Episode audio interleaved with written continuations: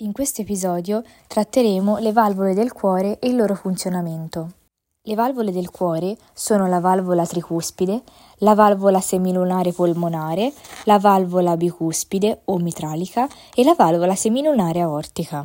Partiamo dalla valvola tricuspide o valvola atrioventricolare destra, che è situata a livello dell'orifizio atrioventricolare destro e garantisce l'unidirezionalità del sangue all'interno del cuore.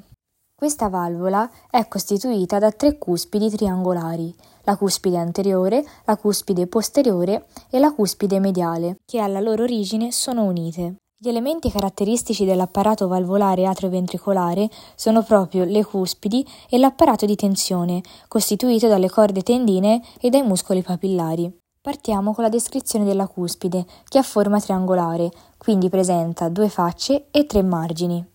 La faccia parietale o ventricolare guarda verso la parete del ventricolo e risulta rugosa perché riceve l'attacco delle corde tendine provenienti dall'apice del corrispondente muscolo papillare.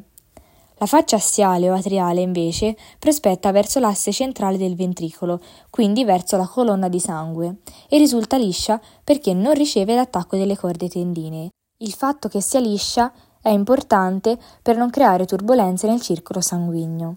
Poi troviamo un margine aderente attraverso cui aderisce l'anello fibroso che circonda l'orifizio traventricolare e due margini liberi che ricevono l'attacco delle corde tendine.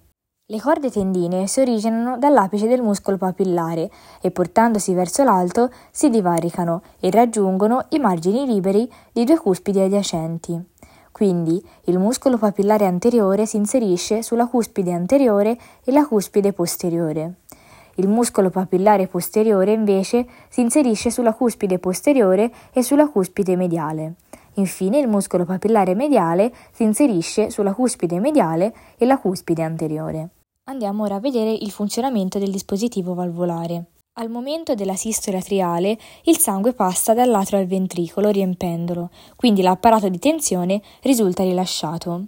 Man mano che il sangue riempie il ventricolo, questo tende a portare verso l'alto le cuspidi. Un tempo prima della sistole ventricolare l'apparato di tensione entra in tensione, quindi si contraggono i muscoli papillari e le corde tendine si tendono.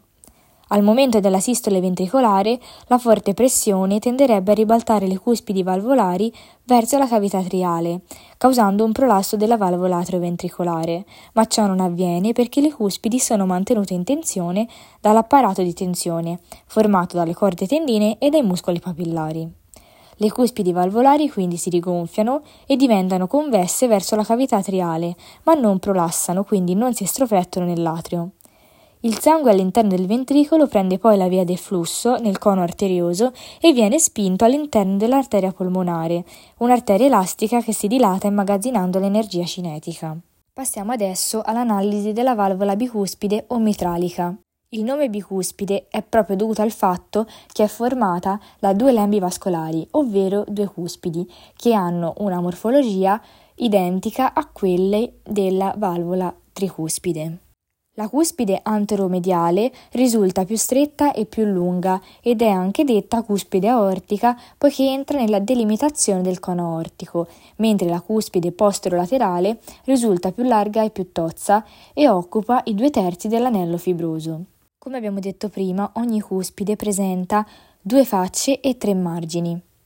La faccia parietale o ventricolare risulta irregolare nella cuspide posterolaterale, poiché riceve l'attacco delle corde tendine, ma nella cuspide anteromediale risulta liscia, poiché non riceve l'attacco delle corde tendine, che invece terminano unicamente sui margini liberi, che quindi si presentano dentellati.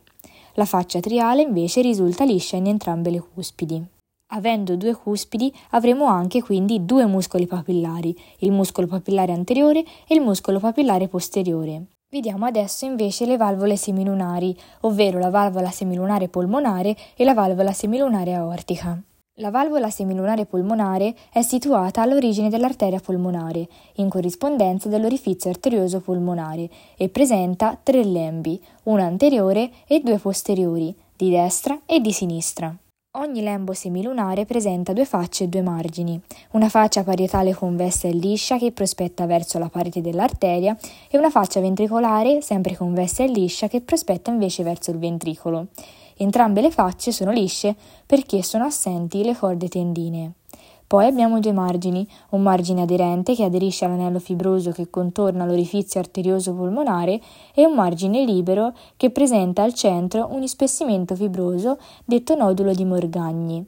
Al lato del nodulo il margine libero si presenta assottigliato e incavato a formare le due lunule. Vediamo il funzionamento della valvola semilunare polmonare.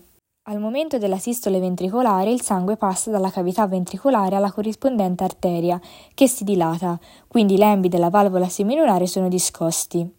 Al momento della diastole abbiamo un rilasciamento del ventricolo, quindi la pressione è maggiore all'interno dell'arteria e per un cambio di gradiente pressorio e per effetto della gravità il sangue tenderebbe a rifluire nel ventricolo.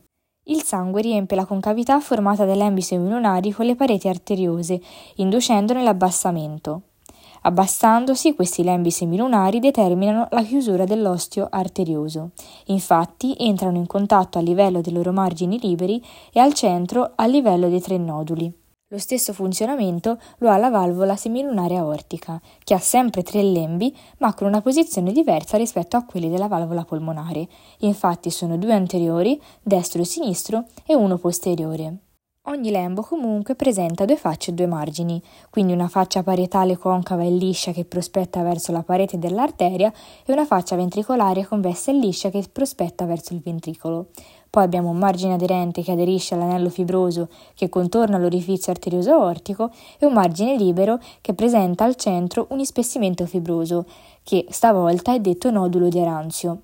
Al lato del nodulo il margine libero si assottiglia formando le due nunune. In corrispondenza di ogni lembo semilunare, la parete dell'aorta presenta un'evaginazione che prende il nome di seno di Valsalva o seno aortico. Essendo tre i lembi semilunari, saranno tre anche i seni di Valsalva, uno posteriore, uno destro e uno sinistro. All'origine dell'arteria aorta, in corrispondenza del seno aortico destro e sinistro, in alto osserviamo rispettivamente l'orifizio di origine delle arterie coronarie destra e sinistra, che rappresentano le arterie trofiche del cuore. Il seno posteriore, invece, non presenta mai orifizi per le arterie coronarie e per questo viene detto anche seno non coronario. Nel prossimo episodio tratteremo l'anatomia microscopica del cuore.